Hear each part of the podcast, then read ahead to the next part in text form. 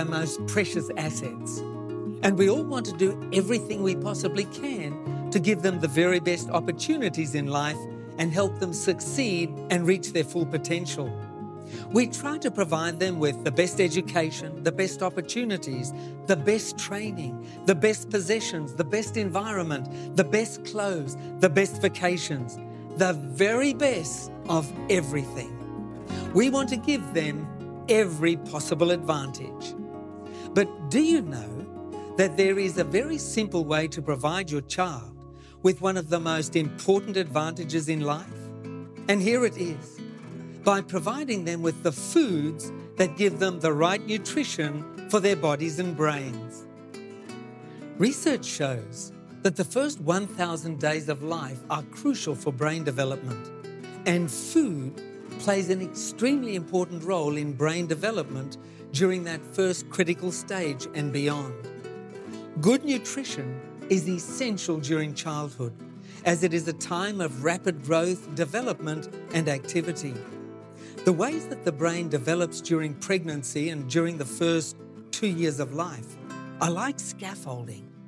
They literally define how the brain will work for the rest of a person's life. This early development of the brain is so crucial because it sets the pattern for life. How the brain begins is how it stays for life.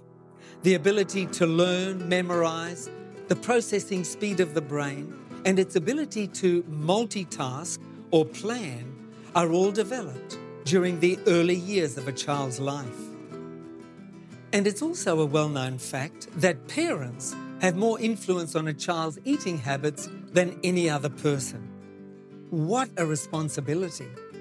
So, today, we're going to find out more about simple ways to make and keep the commitment to giving our children the right foods, the superfoods for their bodies and brains, and ensure we give them the very best start to life and put them on the pathway to success and happiness.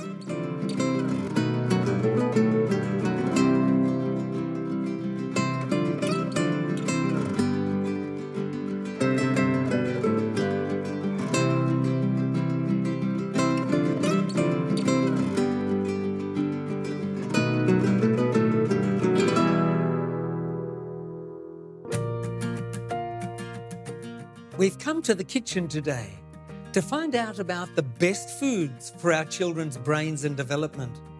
Neuroscientists have been studying the workings of the human brain and how the food we eat affects the way it functions. Their research shows the critical link between the food we eat and the health and well being of our body and brain. Our guest today, Dr. Delia McCabe, is a psychologist and nutritional neuroscientist who has focused on nutrition and the brain for over two decades. Delia holds a PhD from Adelaide Medical School and is the author of two successful books. Delia, welcome to our program today. We're delighted that you could join us to share your latest research on the best foods, superfoods for our children. Thank you, Gary. I'm delighted to be here to share this information. Delia, we all want our children, our grandchildren, to be smart and successful. So, when should we start thinking about giving them, our children, the best foods? Gary, we actually need to make sure that our nutrition is optimal before we fall pregnant as mothers, because that fetus depends on our nutrient intake for its development and growth. So, that's quite a serious responsibility for mothers. The second thing to keep in mind is that we are born with our full complement of neurons. That means we don't grow more neurons after we're born, but those neurons connect with each other, either optimally or suboptimally, according to the nutrition we provide and the environment we provide for our children. So we've got a lot of responsibility as parents, and it's really important to get that nutrition right. So then, Delia, what is the best food for babies? The best food for babies is the food that mothers carry and make on their bodies breast milk. It's what nature intended for us, and it's got the perfect mix of both macro and micronutrients. If a mum can't breastfeed, she has to go and search for the best milk she can. And there's lots of donor clinics that now women actually can approach to get breast milk. And if she can't do that, she needs to make sure that the formula she chooses is an organic formula with the right ratio of essential fats. Delia, why is it so hard to feed our children natural and healthy food today? Gary, it's a huge challenge because they're large corporations with million dollar advertising budgets that target children's inquisitive brains to get them curious about color, texture, little toys that come with the food, and all of those added incentives make it really hard for children to like and enjoy good food. You know, children's brains are very distractible. And when they see all these bright colors and these little toys and these little gadgets, they naturally gravitate to that. So parents are having a real challenge today to get their children to engage with natural, real food, which is where the challenge comes in. And we've got some tips for that. Why are some of the old fashioned ways to feed children better than today's modern options? I love this question, Gary, because, you know, in the olden days, what we used to do, we used to naturally introduce children to food as they became old enough to eat it. So they would get the mushy food from the adult's plate, and then they'd get food that was a little bit harder to chew. So their taste buds and their teeth and their natural curiosity about what their parents and grandparents were eating was naturally catered to. And they slowly became acclimatized to natural food. Today, their whole industry is dedicated to specific age groups. And, you know, as we've just mentioned, that isn't targeting children's health, it's targeting the bottom line of these huge, huge food processing companies. So, in the olden days, it was much more of a natural process. The child was curious, the parent let the child taste that food. If they didn't like it, they discarded it and they tried something else. It was a much more um, intuitive process, whereas today it's much more clinical and it's not taken into account that children have a brain development that needs to be in tune with their environment and what they are presented with. So, what are the long term effects of children not eating healthy foods? If you've missed that window of opportunity, then the child's brain will not be optimized around that particular set of acquisition or skills. Now, the challenge is that if the diet is suboptimal, that means that those windows of development can't be optimized. So it's really important for parents to take this information and use it as soon as they find out about this because the brain is really greedy, it's developing very, very quickly, and those nutrient deficiencies will affect how the brain develops and how it functions and how the child interacts with the world around it. So it's critically important that these kinds of foods form the foundation of what the child eats. The foods that are here with us today on, on our bench. Absolutely, Gary. And you know, we spoke a little bit about how difficult it is to feed children well today. So we have to have a few tricks. So let's just show you um, something that, that I figured out we need to do. So children love activity sets. They love picking and choosing and examining things. So what we have here is a wonderful little opportunity for children to do just that. Oh, wow. What a selection of colorful, beautiful foods. Now, the way children's brain develops and the way their taste buds develop is really interesting because most children do not like mushy food. And why? Because in nature, mushy food is often off. So the brain has to develop to the point where it realizes that it may be mushy, but it's actually still healthy. And that's why modeling the right kind of eating is very important. But here we give the child a selection.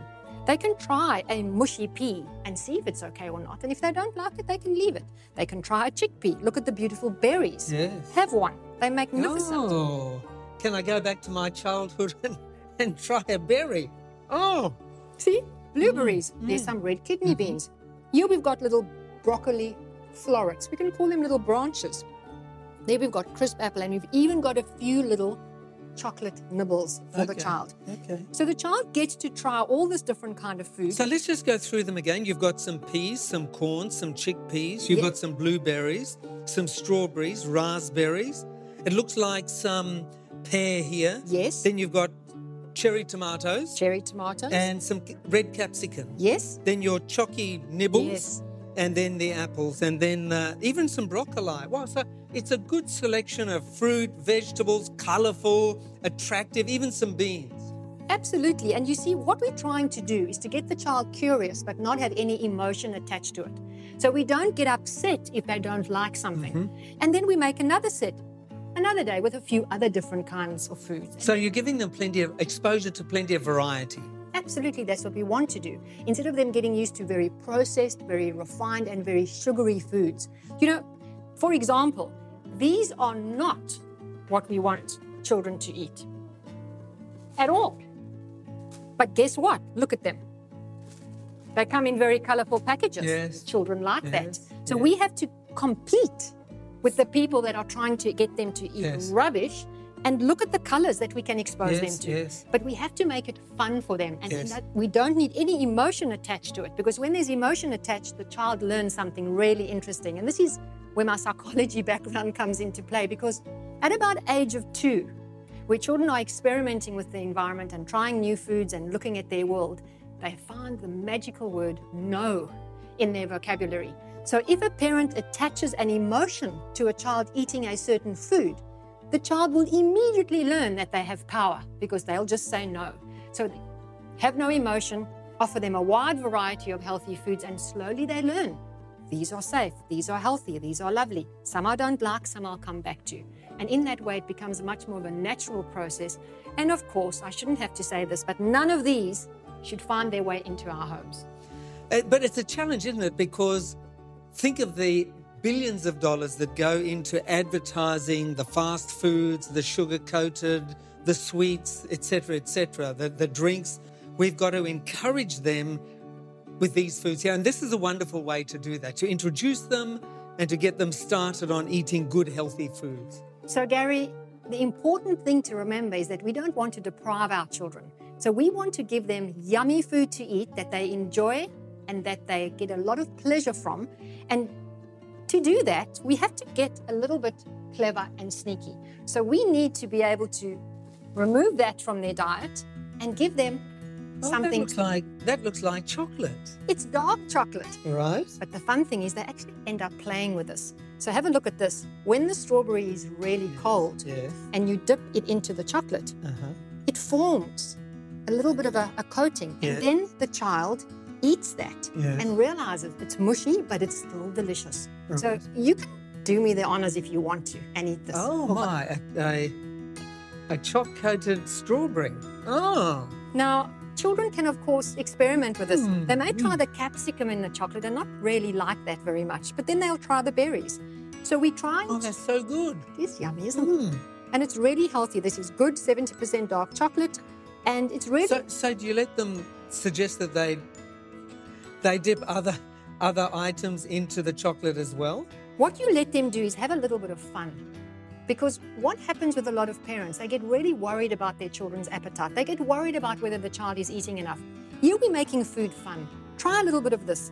Although I wouldn't suggest we allow our children to do this after 4 p.m. because chocolate is a little bit of a stimulant. So we want them to sleep really well. Mm-hmm. But this is a fantastic way to introduce them to different foods. Yes. And when they've tried a few of them, you just bring the chocolate out and they have a bit of a game. I almost wish I was a child again. this is so good.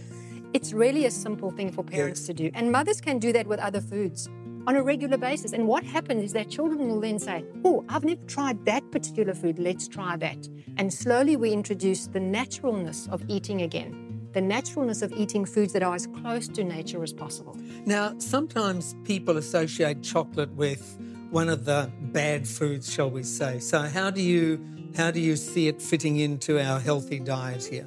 Well, we wouldn't eat it every day, uh-huh. but we need It's a special, a treat. It's It's a special food, it's a treat, but it's got a lot of antioxidants. And also, if it's 70% dark chocolate, it isn't really very sweet. If we can get it organic, even better.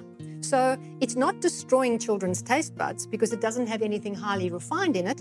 And also, it's got great mouthfeel because it's got cacao butter in it, which is a really good and healthy form of fat. So, not every day, but absolutely fine. But when it's here, let's make the most of it. oh, that's so good. enjoy it. Mm. And I think it's a really important thing for parents to understand that this isn't about making their children feel deprived. The other trick to do, of course, is before your children go to birthday parties, is give them their favorite meal. So that brings us to a point where I will show you something that children can eat, which is really yummy. It allows them to have a little bit of a play or a little bit of, a, of an activity set. Yes. And it gives them the opportunity to really fill up on lovely food before they head out to a party where, There's a lot of for sure, Yeah. there's a lot of junk. Mhm. Yeah? What we just try to discard, we'd rather give them something like so that. you fill them up before they get to the party. Yes. You fill them up on good food. You do, and guess Uh-huh. what the magic is, Gary? They get there and they actually play. Yes. While all the other children are standing at the birthday table and eating a whole lot of garbage, your children are there to do what they were meant to do at parties play. So I suggest that to parents, and it's a really simple strategy so that children don't gravitate to the really bad food. And if they do, we don't add any emotion to it. Once again, we just treat it as something that's happened. What a good idea. Have a taste, and these healthy, healthy Yes, corn chips. yes, yes. And once again, you're giving them the option to try something Uh-huh. that's mushy, Right. but also tastes great. So your avocado guacamole, is it? Is this? It is. You see, the brain naturally gravitates to things that are crunchy, things that are creamy, and things that have got fat in it. And we can provide that in a really healthy way. And we're doing that there by exposing children to that kind of food and making sure that it's a little bit of an activity set. Because when you put a whole lot of foods out for children, as in that example, they get to try different kinds of foods. And then they don't feel that there's any pressure to eat any of that food. So, for example, we could have a bowl of lightly steamed broccoli right here. Yes. And then the child could try that. And if they don't like it, nobody gets cranky. It just was part of the meal. If there's enough other really healthy food for them to consume, then they don't feel any pressure, and neither does the parent. So, ideally, as parents, we've got to think and plan ahead so that we can beat the big multinational food companies that are spending billions of dollars to feed our children junk. We want them to have this good food, and in order to facilitate that and encourage that, we've got to be smart, we've got to think, we've got to plan ahead. We do, we have to be proactive, but very importantly, we need to model that behavior. And I mm-hmm. always tell In our own diets. Absolutely, Yes. because guess what? Children see better than they hear. We can't be telling them to eat like that and then eat garbage ourselves. We need to make sure that our pantries are full Yes. of the kinds of food Yes. that we eat and that they eat with us. And it's really one of the things to do is don't bring the junk into your house. Don't have a bad drawer. Have a drawer full of some healthy treats for them to enjoy yes. and teach them to make those healthy treats. Because when you get them to feel like they're more in control, helping make meals, helping make snacks, guess what? They're much more inclined to eat that food. But you've got to do it first.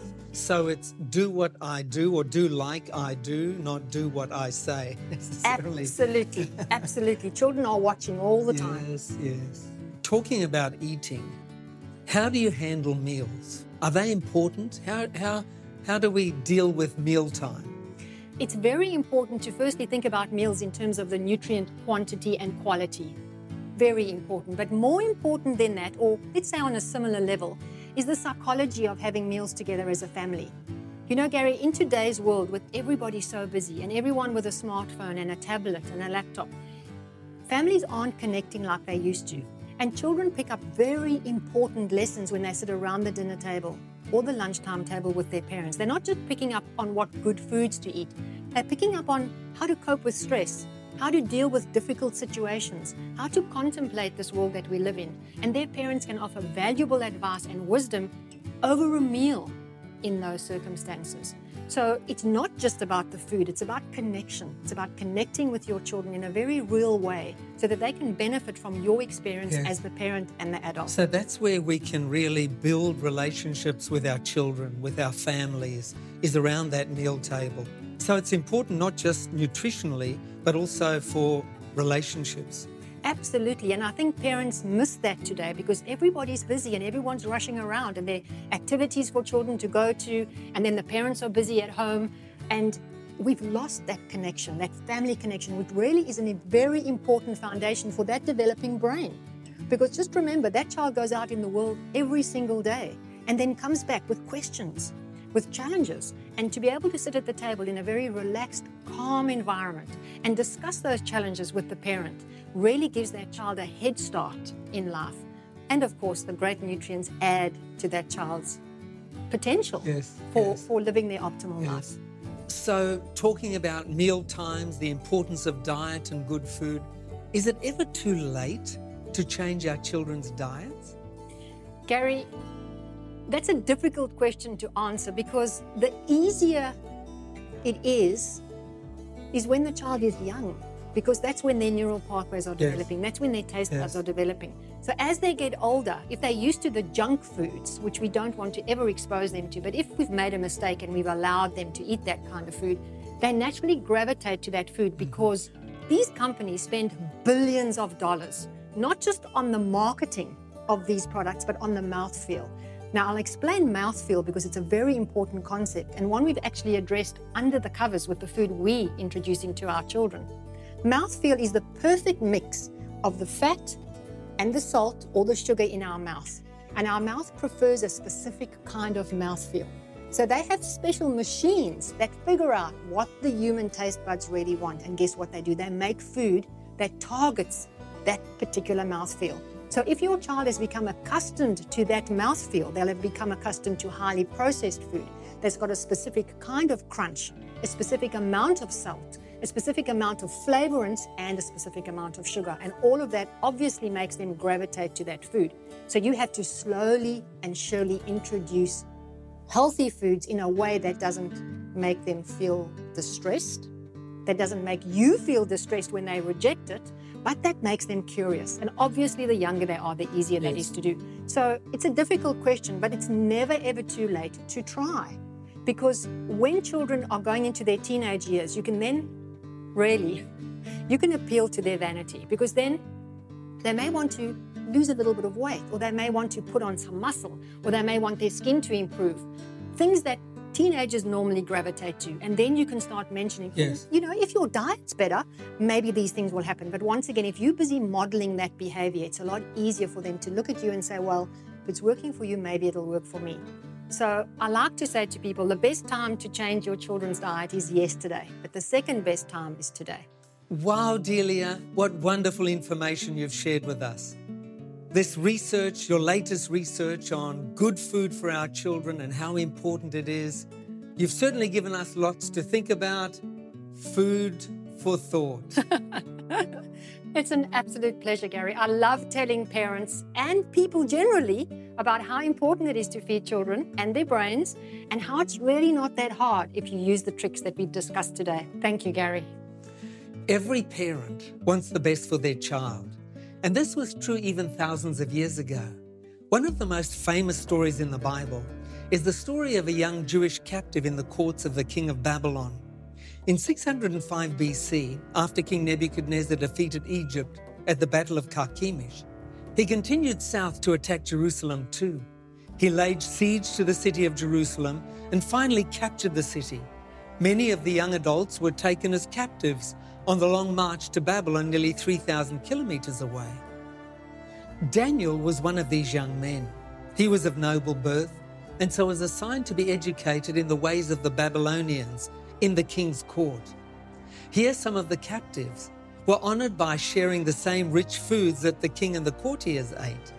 But Daniel, remembering the recommended foods from his childhood home, requested that he and his friends be given plant based foods.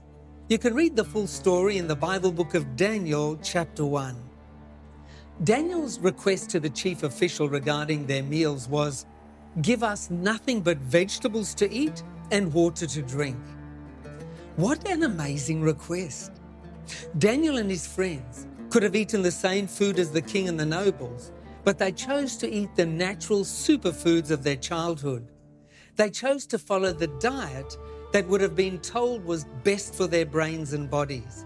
And it sure worked. When tested, they outsmarted and outperformed others. They were top of the class. And isn't that what every parent wants? To give their child the best chance to help them to achieve their best? If you would like to know more about the best natural and healthful foods for your child's brain and development, the ones that will give them the best chance to think clearly and achieve their potential, then I'd like to recommend the free gift we have for all our incredible journey viewers today. It's the booklet 40 Tips and Tricks to Entice Young Picky Eaters. This booklet is for everyone who wants to know some really important tips for encouraging children to eat natural and healthy foods. And it also includes some helpful, tasty recipes. This booklet is our gift to you and is absolutely free. I guarantee there are no costs or obligations whatsoever. So make the most of this wonderful opportunity to receive the free gift we have for you today. Phone or text 0436 333 555 in Australia or 020 422 2042 in New Zealand or 770 800 0266 in the United States. Or visit our website tij.tv or simply scan the QR code on your screen and we'll send you today's free offer totally free of charge and with no obligation. You can also write to us at GPO Box 274 Sydney, New South Wales 2001, Australia, or PO Box 76673 Manukau, Auckland 2241, New Zealand, or PO Box 888717 Atlanta, Georgia 30356 USA. You can also email us at info at tij.tv. Don't delay, call or text us now. If you've enjoyed our time with Dr. Delia McCabe, finding out the best natural and healthful foods for our children, and our reflections on young Daniel, who chose to eat the natural foods of his childhood, then be sure to join us again next week when we will share another of life's journeys together. Until then, let's pray to the great God who made the universe. Dear Heavenly Father, every child is precious to you. We pray for the health of all your children. We thank you for our children who you have entrusted to us as part of our families. Truly, they are a treasure from you, Lord. Please lead us as we guide their young lives. May we make wise decisions to ensure their health and well being. And Lord, ultimately, may our family circles be unbroken and may we spend eternity together in your kingdom. We pray in Jesus' name. Amen.